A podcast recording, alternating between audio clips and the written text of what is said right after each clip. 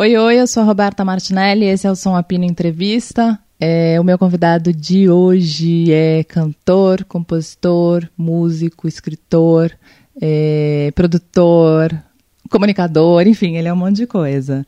Eu chamei ele para falar de um lançamento recente de um EP, mas a gente falou de um tanto de coisa a mais. Com vocês, Chinaína. Som Apino, com Roberta Martinelli.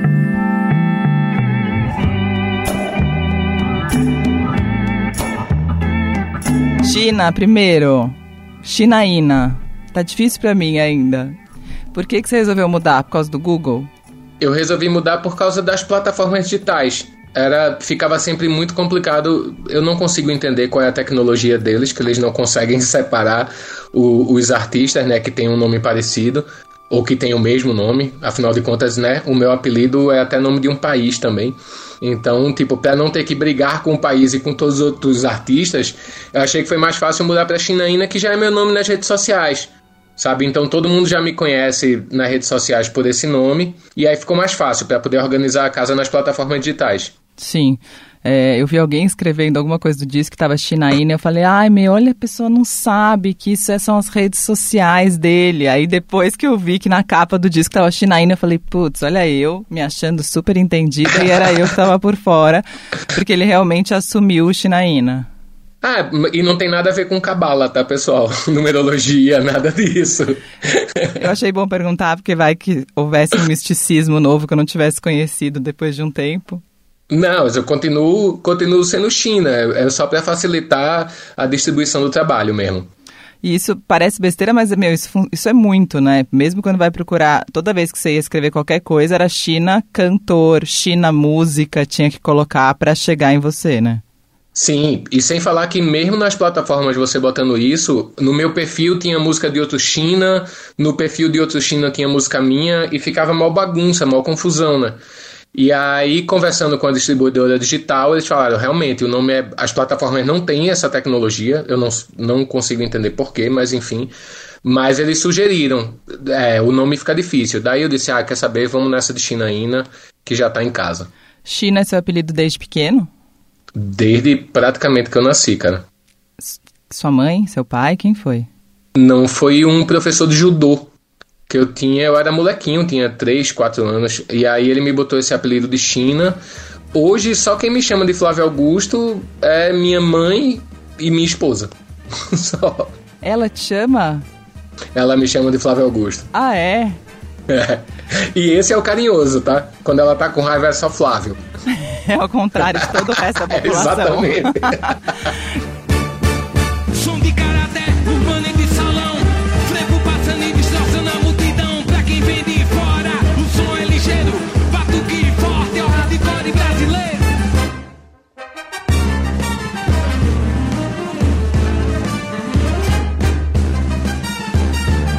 Ô China, e, e Carnaval da Vingança? Você resolveu lançar um EP nessa época de carnaval, é, entre aspas, carnaval, não sei, nessa época que a gente tá, que supostamente seria e será carnaval, sei lá.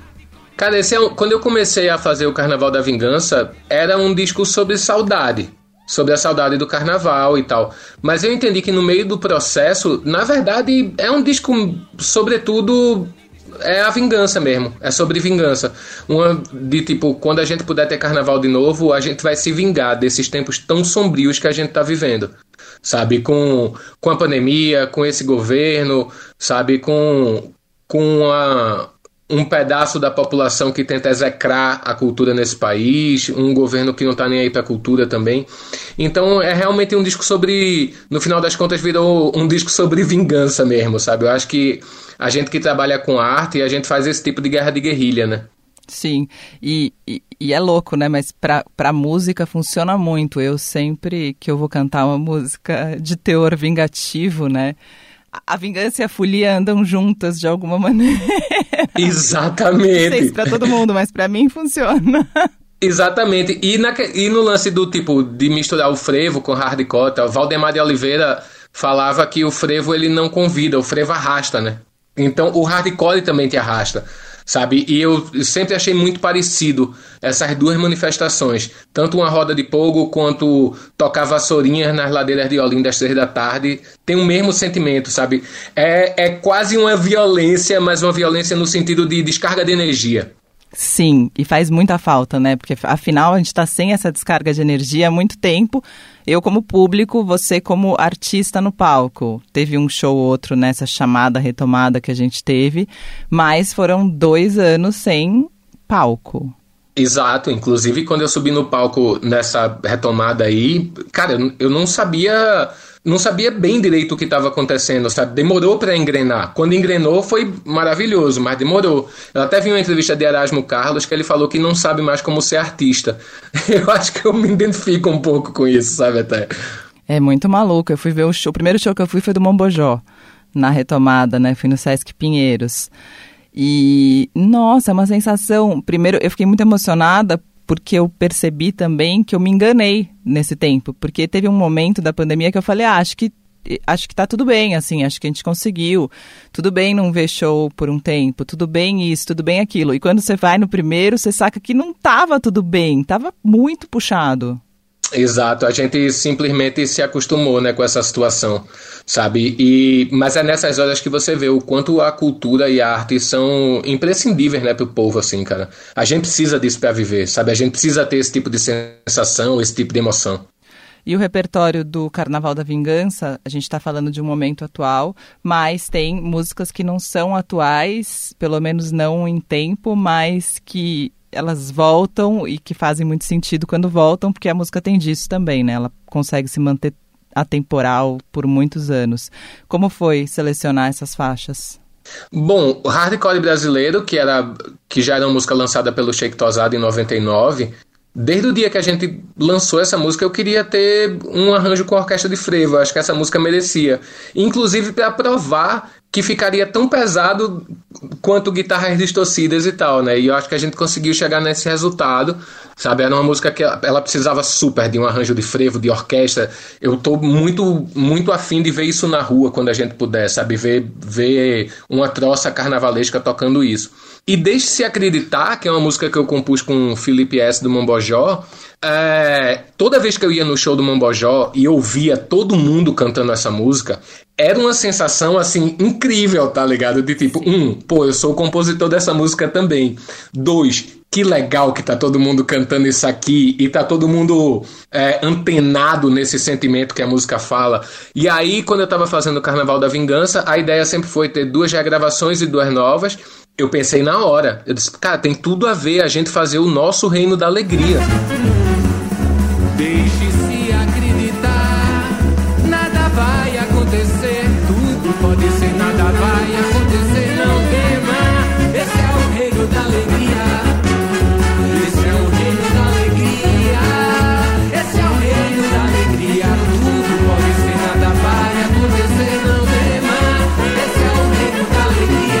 E aí falei com, com o maestro Nilson Amarante, que escreveu os arranjos. Essa parte foi a mais divertida de, de todo o processo, né? O disco foi feito toda a distância. Foi uma loucura fazer esse disco. Ao mesmo tempo, eu queria que as pessoas tivessem essa sensação de, de um carnaval de rua mesmo, mesmo que dentro de casa, sabe? Então, da capa até o som do disco tem essa coisa de carnaval de rua, um certo reverb que te remete às ruas de Olinda também. E aí Nilcinho não queria acelerar o frevo, porque ele fala que o frevo só ia até 150, 160 batidas por minuto, né? Que é isso é o tradicional do frevo. Eu falei, Nilcinho, não tem como. Quando vocês tocam em Olinda nas ladeiras, vocês aceleram absurdamente isso. Né? E ele falando, cara, mas os tradicionalistas vão matar a gente. Eu disse, Nilcinho, Estamos fazendo história e vamos fazer frevos em 180 BPMs. Te vira! E aí ele juntou um time de músicos incríveis e a gente conseguiu gravar com essa com esse calor. Eu acho que o disco traz muito esse calor da rua. E o que, que ele achou depois? Ele... Cara, ele adorou, né? Depois que ficou pronto, todo mundo achou lindo, né? Mas foi uma loucura, porque por causa dos protocolos de segurança, eu não queria juntar a orquestra inteira dentro do estúdio. Ao mesmo tempo, eu queria uma orquestra tocando é, como, como antigamente se gravava, com um microfone só. Então a ideia que eu tive foi centralizar esse microfone e marcar o chão inteiro do estúdio como se fosse a posição da orquestra. E cada músico gravava na sua posição com esse microfone captando. A gente não sabia se ia dar certo, inclusive porque eu estava fazendo o disco, eu produzindo de São Paulo, a, o, o, estúdio em Recife gravando, né? Graças à tecnologia a gente conseguiu. Mas à medida que os instrumentos foram entrando, cara, foi impressionante como as coisas se juntaram. E é muito doido, né? A linguagem musical, né? Não interessa se a gente tá fazendo com um gringo que a gente não sabe o que ele tá dizendo. Não interessa se a gente tá fazendo à distância. A música, ela trata de se encontrar, sabe? E isso é demais, assim. Trabalhar com música tem, tem essas descobertas que são incríveis, sabe? Que ótima ideia fazer isso. Não, não tinha pensado nisso. Alguém já tinha feito isso, China? Você já tinha visto ou foi uma ideia na hora? Cara, de marcar que eu saiba e fazer. Então, que eu saiba, ninguém nunca tinha feito isso. Mas como eu queria esse som de, de, de discos de frevo de antigamente, a ideia inicial, se não tivesse a pandemia, seria a orquestra inteira no estúdio e eu e outra sala fazendo ao vivo como era antigamente os discos de Claudiono Germano, as gravações da Rosenblit e de Frevo eram todas feitas assim. E aí, para completar, a gente conseguiu usar um microfone da época, né, que tinha lá no estúdio, e eu mandei Buguinha para mixar e masterizar isso. Porque Buguinha passaria pelas fitas num sistema analógico que ia dar esse calor e esse quentinho. Então foi tudo pensado, mas assim, a gente não tinha certeza de nada. Acabou rolando mas se eu disser aqui, nossa, tinha certeza absoluta que ia dar certo, eu vou estar tá mentindo. Você já teve certeza absoluta que alguma coisa ia dar certo? Pois é, né? Nada. ah, eu não, nunca tive, brincadeira. e aí você falou da capa também, que é uma capa. Nossa, Neilton arrasou assim como foi? Você falou para ele, eu quero isso, e foi rápido ou ficou indo e voltando? Eu morro de medo dessa parte da, na vida, né? Ainda mais quando trabalha com uma pessoa que você curte e admira, sei lá, tipo Neilton no caso. Porque eu tenho medo de falar uma coisa, a pessoa entender outra e eu não conseguir depois falar para ela que eu não gostei, sabe? Não, Neilton foi muito certeiro, cara. Foi muito certeiro. A gente conversou. Eu falei para ele que eu queria uma capa que a pessoa perdesse tempo olhando para essa capa. Que tivesse muitos detalhes e tal. Como é o carnaval.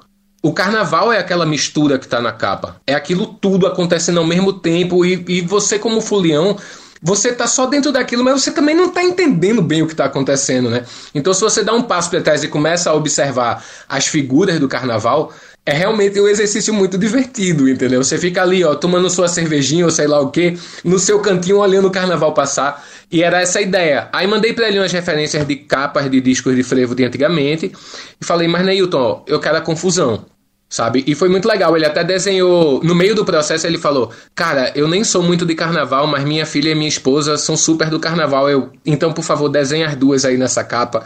Aí ele desenhou a menina que tá no, no ombro da mulher, é a filha e a esposa dele. Que demais. Sabe que eu disse: Quando tua filha tiver mais velha, que tu fica dizendo que ela não pode ir pro carnaval, ela só vai te mostrar essa capa do disco e vai embora. ele deu risada. E você é de carnaval? Sempre foi? Eu sempre fui de carnaval, só lindense, né? Não tem muito como escapar do carnaval. Sabe, eu sou do, do bairro vizinho da, da Cidade Alta, eu sou do bairro Novo.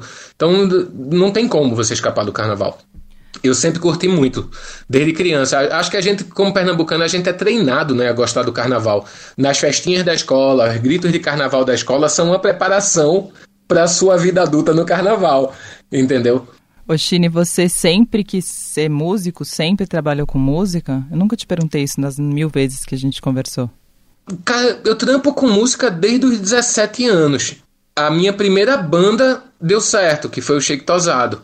Então não tinha muito mais escapatória, eu acho que depois disso. Eu até cursei a faculdade de jornalismo, Aí lancei um disco solo, meu primeiro disco solo no meio do caminho, e aí não estava mais conseguindo conciliar, então larguei a faculdade. Mas de certa forma, quando eu fui trabalhar na TV, eu tinha essa bagagem da faculdade. Então, no final das contas, acabou ficando ali o jornalismo e a música muito próximos, sabe, da, da minha carreira.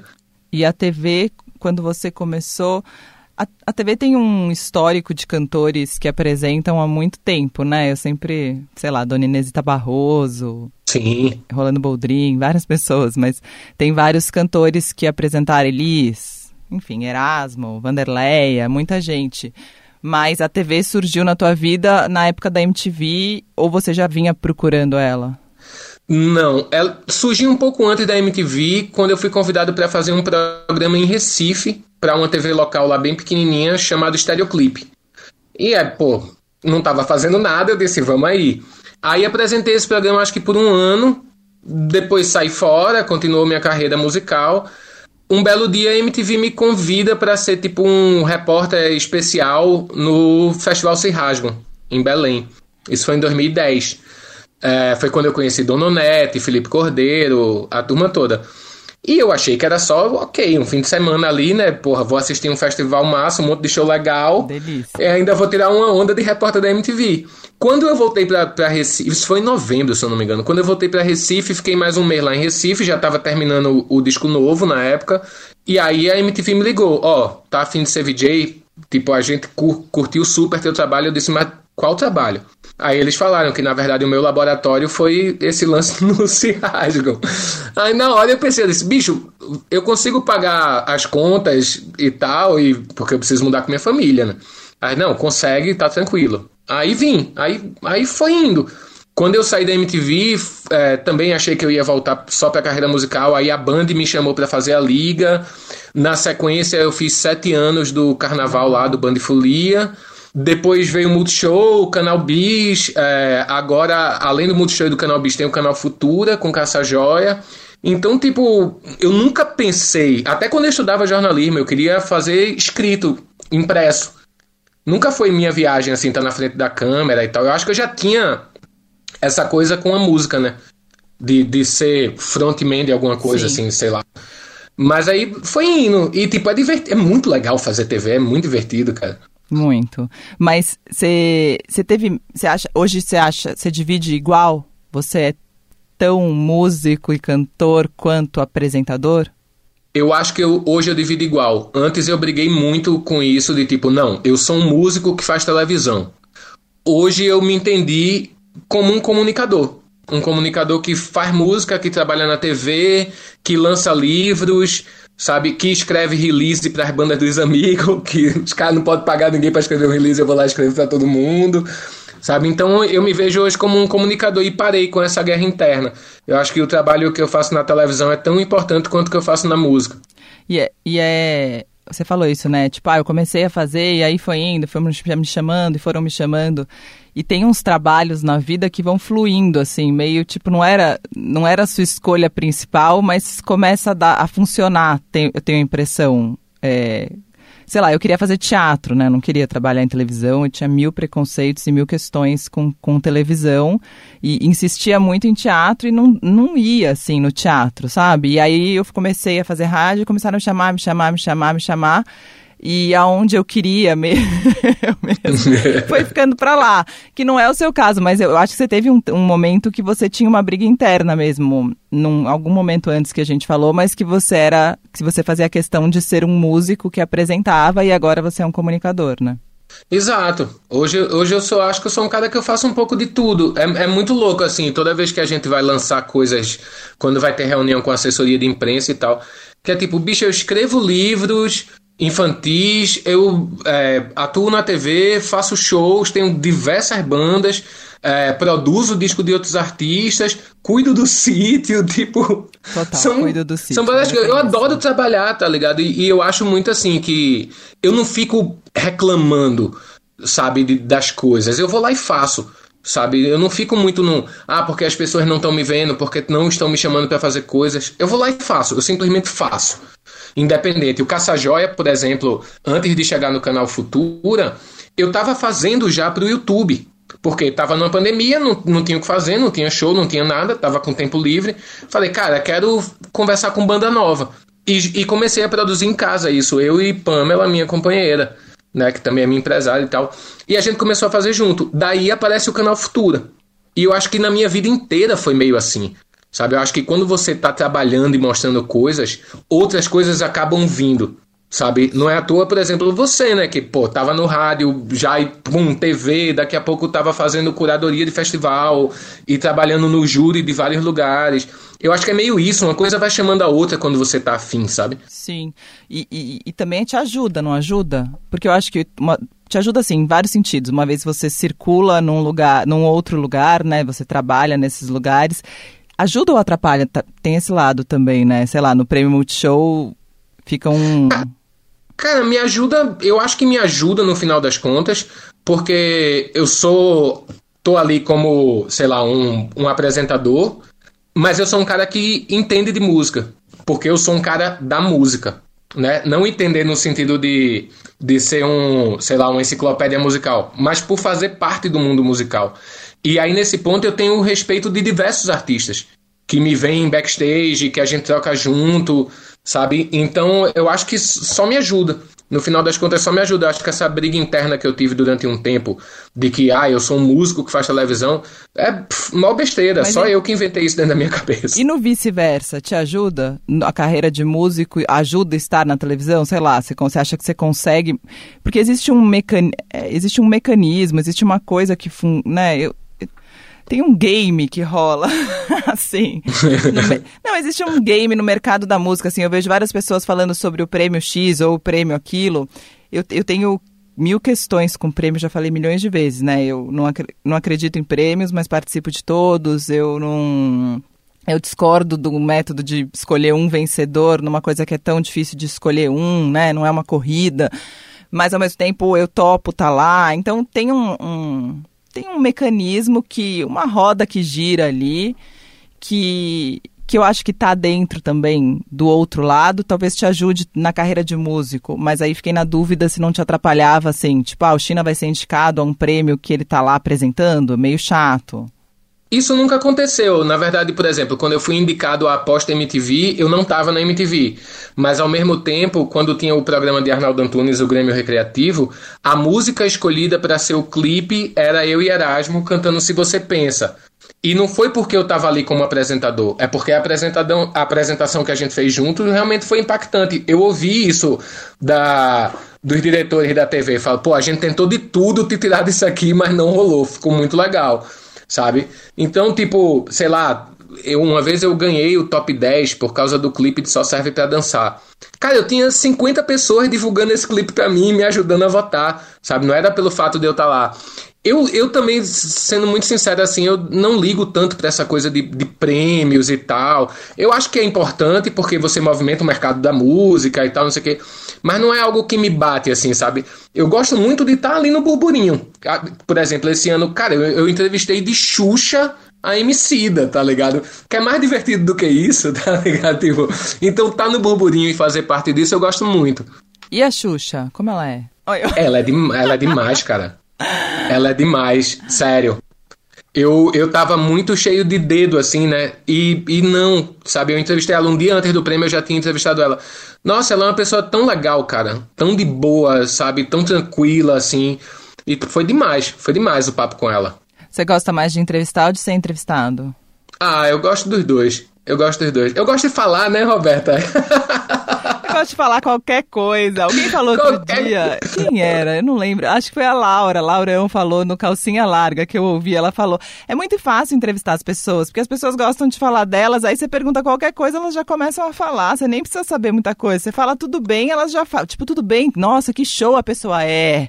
Que show. Não, mas eu, eu tenho essa teoria com, com baianos. Os baianos são as melhores pessoas de entrevistar. Porque você chega com a pauta inteira, na primeira pergunta ele responde a pauta inteira. O baiano é demais, adoro entrevistar artista baiano. O Otto, exatamente, dá no mesmo.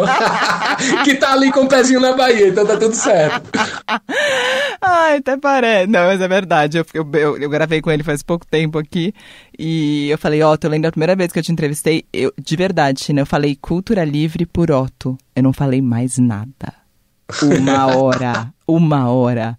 E aí eu falei, ó, oh, que eu aprendi a te entrevistar. E ele falou, não, e eu parei de usar droga também, que ajudou bastante. Mas sabe um negócio que é muito louco? Que você deve passar por isso direto.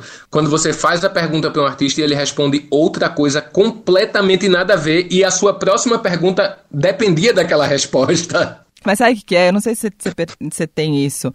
Quando eu comecei a trabalhar com música, eu comecei a trabalhar com artistas, entre aspas, independentes, entre aspas, novos, que estavam começando, que não tinham dado tanta entrevista. E com o passar do tempo, eu passei a entrevistar gente que já tinha dado muita entrevista na vida. E comecei a achar muito chocante e até triste em alguns momentos como é, eles não, não escutavam, assim, no sentido, eles já estavam muito automáticos na entrevista, alguns artistas, então eles queriam conduzir eles à entrevista, então é muito difícil eles responderem a sua pergunta, porque eles já têm uma resposta que eles querem dar.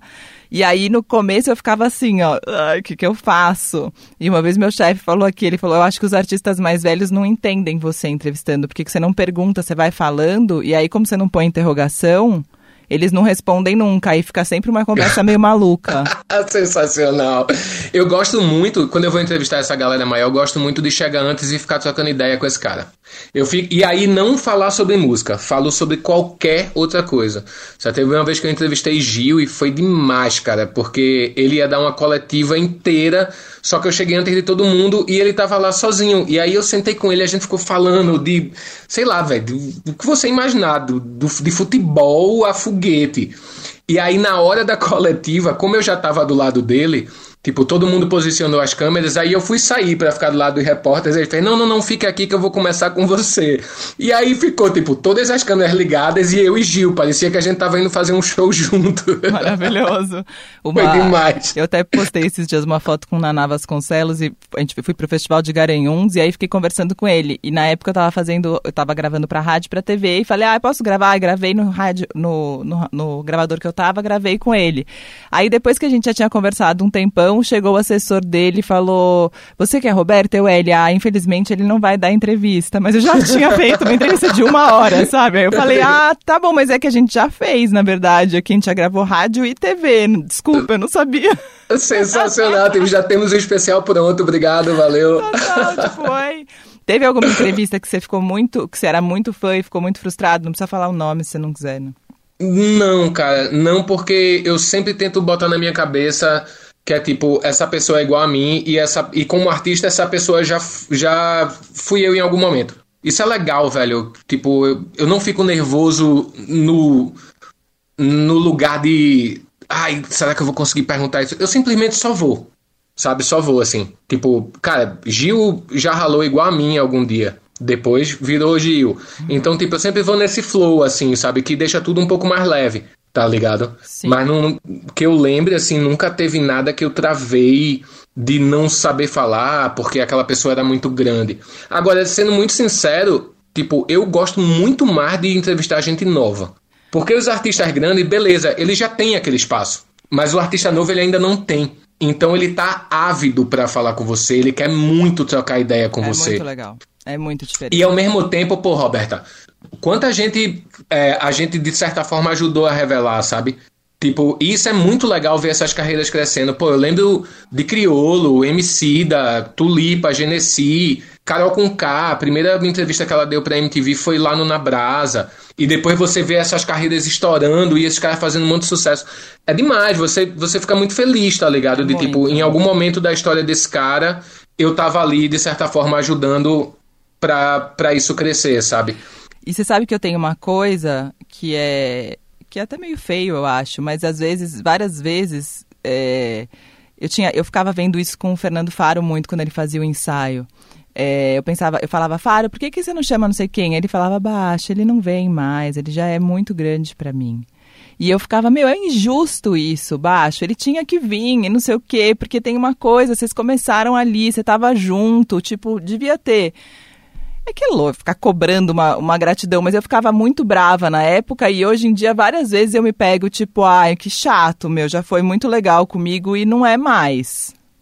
É, me isso eu acho traída, meio... um pouco traída, assim, sabe? É, é feio sim, falar, porque eu, eu, eu, fico falando, é um, é, trabalhar com essas coisas muitas vezes é um exercício, assim, tipo, ai, não quero ficar amarga, não quero ficar amarga. E, sei lá, outro dia eu, eu coloquei no Google Cultura Livre, tem um Wikipédia, aí tem assim, é, tensões, momentos difíceis, sei lá, dentro das subdivisões. E aí tava assim, quando o cantor Jalu foi no programa, houve uma briga porque ele reclamou da qualidade do áudio e fez com que a produção tirasse o vídeo do não sei o quê. E aí é muito louco para mim, porque aí as pessoas falam, pô, mas você não vai mais tocar o Jalu, porque ele foi muito chato mesmo comigo nessa nessa vez. E é muito. É horrível, entendeu? Não é que eu não, eu não vou tocar ele, é horrível se eu fizer isso, entende? É um exercício. Sim, lógico. mas ao mesmo tempo é um exercício enorme, porque, né, é claro que tem uma parte de mim que ficou triste com isso. Mas eu não quero que essa parte triste impeça de eu ouvir ele musicalmente, entendeu? Eu posso não convidar ele para ir pro programa, uma vez que ele não curte o programa. Mas eu não quero deixar de tocar ele por causa disso, entende? Mas é um exercício que se faz. É, mas essa parte a gente tem que, tem que separar, tipo, mesmo muito bem. Eu acho que no auge que eu tava na MTV e todos os meus questionamentos é, sobre o Fora do Eixo, por exemplo, pô, eu fui entrevistar o Macaco Bong. E eu acho uma banda incrível. Depois, depois a gente acabou ficando amigo. Eu fiquei amigo de Caiapira e todo mundo e tal. Mas foi, um, foi uma entrevista que, tipo, os caras me olhavam com a cara, pô, o que é que esse cara tá fazendo aqui? E eu só, velho, tô aqui pela música, tá tudo certo. E a música de vocês é muito foda. Sabe? Eu acho que nesse ponto a gente precisa. A gente, como homem, sei lá, gente de frente assim da TV e tal, a gente precisa separar mesmo essas coisas. Também acho frustrante quando você faz, puta, ele agora tá maior e tal. Cara, eu não sou nenhum Roberto Carlos, mas eu dou entrevista para todo tipo de lugar. Eu não tenho essa de, ah, não, mas esse lugar é muito pequenininho. Cara, eu dou entrevista pra galera que tá fazendo TCC. Até hoje, tá ligado? Que é aquela galera super novinha, que ele só quer um depoimento para o TCC dele ficar mais legal, sabe? Eu, eu espero que, sei lá, assim, um dia eu fique gigantesco, feito Anitta, Roberto Carlos, eu continue frequentando os mesmos lugares, sabe? Acho que isso é super importante. Duvido, China, eu, eu depois de todas as experiências que eu tive na Ju, minha vida. Porra, velho, eu dá, espero que mas sim. não dá tempo, eu acho. Não dá tempo. Ah, e aí você começa a priorizar a gente- uma coisa ou outra. Ah, Roberto, acho que a gente sempre arruma um tempinho, vai. Se a gente tiver afim mesmo, você arruma um tempinho, sabe? Tipo, pô, bicho, eu tô agora, por exemplo, Caçajóia, eu tô escutando 3 mil links de bandas. Né? Eu já tenho umas bandas preferidas, mas eu faço questão de escutar todo mundo, porque como músico, eu quero que as pessoas escutem meu disco quando eu mando, sabe? É uma questão de, de respeito, de educação. E querendo ou não, quando aquela banda tava pequenininha, você tava ali, né? Dando toda a força. Sabe um negócio que eu achei demais de MC, da achei lindo, velho, da parte dele? Pro prêmio Multishow, é, ele falou que daria entrevista para mim. Eu achei isso demais, tá ligado? Eu achei isso de uma, de uma generosidade, assim, sabe? Que ele podia só estar lá e não dar entrevistas, né? Tava concorrendo, tá, tá- fez o papel dele. Mas ele fez questão de dar entrevista pra mim, sabe? Ah, não, é com China, tamo aí. E entrevista, assim, de um minuto, aquele flash ao vivo, rapidão. Eu achei de uma generosidade, assim, de um cuidado, sabe? De um carinho, de uma reciprocidade. Isso eu acho demais, cara. Eu admiro muito artistas assim. Sim, quando isso acontece é muito forte, é muito bonito. Mas, mas eu fiquei, eu, eu, eu várias vezes fico nesse exercício de separação de coração, assim, tipo, esquece o coração, vai pra música, vai, vai pra música, vai pra música, não deixa misturar. Foi, ah, eu, eu- ontem eu li, eu li, não, eu li isso ontem e fiquei mexida com isso. Falei, nossa, meu, tá escrito no, no, na bio, sabe, do Cultura Livre, tem o fato que rolou, sabe? Nossa, É muito pesado. doido, é, é tipo, ah. China, eu fiquei, é, uma das entrevistas anteriores à tua aqui, quando que vai pro ar, foi do, eu fiz com o Thiago França, e a gente falou muito sobre carnaval, né, e sobre todas essas questões que estão tendo de carnaval, e quando você faz o Carnaval da Vingança e eu escuto o trabalho todo, me vem tudo isso também, esse tempo que a gente está sem carnaval, entre aspas, porque esse ano a gente tem carnaval, mas não um carnaval de rua, mas existe um carnaval rolando, né, que vai rolar. E antigamente, antigamente, quero dizer, quando começou a pandemia, e eu li aquele texto do Nelson Rodrigues, não sei se você leu, que falava sobre o fim da gripe espanhola e como o carnaval foi muito. Sim. Eu Sim, imaginava... a gente tava sonhando com isso, né? Então, eu esperava esse dia chegar. E hoje eu tô achando que esse dia não vai chegar, que o que vai acontecer é que vai devagar. Eu não sei se vai rolar um dia tipo acabou, sabe? Você acha que a, que, a- que a gente acaba isso e vai para um próximo capítulo ou a gente vai Eu acho que eu acho que vai ser co- como a gripe espanhola, né? Ela também não acabou, né? Ela foi se dissolvendo. Inclusive, esse carnaval que, que Nelson Rodrigues retrata ainda estava rolando a gripe espanhola. Mas era aquele lance, a galera, ó, chega, não aguentamos mais. Né? E muita, muita gente foi exposta ao vírus, inclusive. Eu acho que com, com a Covid vai ser meio isso também, sabe? A gente vai ter o nosso momento de vingança, o nosso momento de fúria, de alegria, de comemorar isso tudo. Mas é um vírus muito novo, né? sabe? A gente não sabe nem, nem quais são as sequelas, tá ligado? Que das pessoas que tiveram Covid e, e, não faleceram, então a gente não sabe nem quais, quais sequelas são, porque em cada pessoa dá de um jeito diferente. Tem pessoa que fica assintomática, tem pessoa que precisa ir para o hospital, sabe? Mas eu acho que, tipo, pô, a vacinação é importantíssima, né? É só olhar os números, sabe? Então, tipo, é importante a gente se vacinar. Acho que foi prudente fechar o carnaval de rua esse ano, de não ter carnaval. Acho um absurdo que tenham carnavais privados. Acho isso muito absurdo, porque de certa forma você está expondo um monte de gente. Você está expondo profissionais que estão trabalhando naquele lugar. Você está fazendo o vírus circular do mesmo jeito, porque esse cara vai sair de um carnaval desse e ele vai visitar a avó dele, vai visitar os familiares. Então, nesse quesito, eu acho que os governos, de uma forma geral, pecaram. O de Pernambuco parece que cancelou geral. Cancelou tudo, até festa privada. Depois de, de muita gente apertando, né? O de São Paulo parece que ainda não. Mas eu, eu acho bem absurdo. Eu acho que se, se o carna carnaval tem que estar tá cancelado, tem que estar tá cancelado para todo mundo. Eu sei que é um momento que estamos precisando de dinheiro, sobretudo a quem trabalha com arte, quem trabalha na cultura. Mas ao mesmo tempo a gente tem que ter prudência, cara. Não adianta querer botar os pés pelas mãos. Porque é isso, a gente vai ficar prolongando a vida de um vírus que, se todo mundo tivesse tomado cuidado, a gente tava sossegado. Tá aí outros países provando isso, né? Dinamarca, Nova Zelândia e tal, onde se teve um cuidado e agora as pessoas estão podendo, podendo curtir de boa as coisas, sabe? A gente no Brasil foi atropelado por isso tudo, atropelado por, por um governo negacionista que tenta sabotar a vacinação o quanto pode, Entendeu? Então, tipo, a gente, a gente como cidadão precisa fazer nossa parte. Já que o governo não está fazendo, a gente precisa fazer nossa parte. E fazer o carnaval da vingança assim que der. Exato, faz esse carnaval da vingança dentro de casa por enquanto, enquanto sabe? Faz, com, com poucos amigos. já o carnaval da vingança. É, com poucos amigos, todo mundo testado ali certinho e tal, sabe? Dá pra curtir, cara. É chato, lógico que é chato. Ninguém tá dizendo que o nosso carnaval em casa vai ser tão bom quanto um carnaval na rua. Claro que não, sabemos disso. Mas a gente precisa se cuidar. É o momento de se cuidar, é de olhar pro próximo mesmo, sabe? Sim. Obrigada, China. Ah, eu que agradeço. É sempre massa te encontrar, né? Nossa, Pô, tô com eu, saudade. Eu já começo a fofocar várias coisas no meio, eu fico, calma aí, isso eu vou guardar pra falar depois. Daqui a pouco eu tô muito boca mole. É verdade, estamos devendo a parte da fofoca. A gente tem se encontrado muito em entrevista e isso não tá dando certo. Não tá dando certo. agora não tem, então, e agora não tem isso, não tem a chegada antes, entendeu? Do nada liga a câmera, a pessoa tá lá. Mas tem uma coisa, você não, mas muita gente fica mais soltinho assim porque esquece que tá dando entrevista, né? Não, eu lembro. Inclusive com você eu lembro muito bem, porque a fofoca e a entrevista estão sempre muito próximas. E aí a gente precisa ficar aquele exercício mental, né? Não, isso não pode, isso não pode. Calma, Roberta, me encontra outra hora. Então, beijos. Então tá bom, Beta, beijo. Obrigado, Valeu. viu? Tchau. Beijo.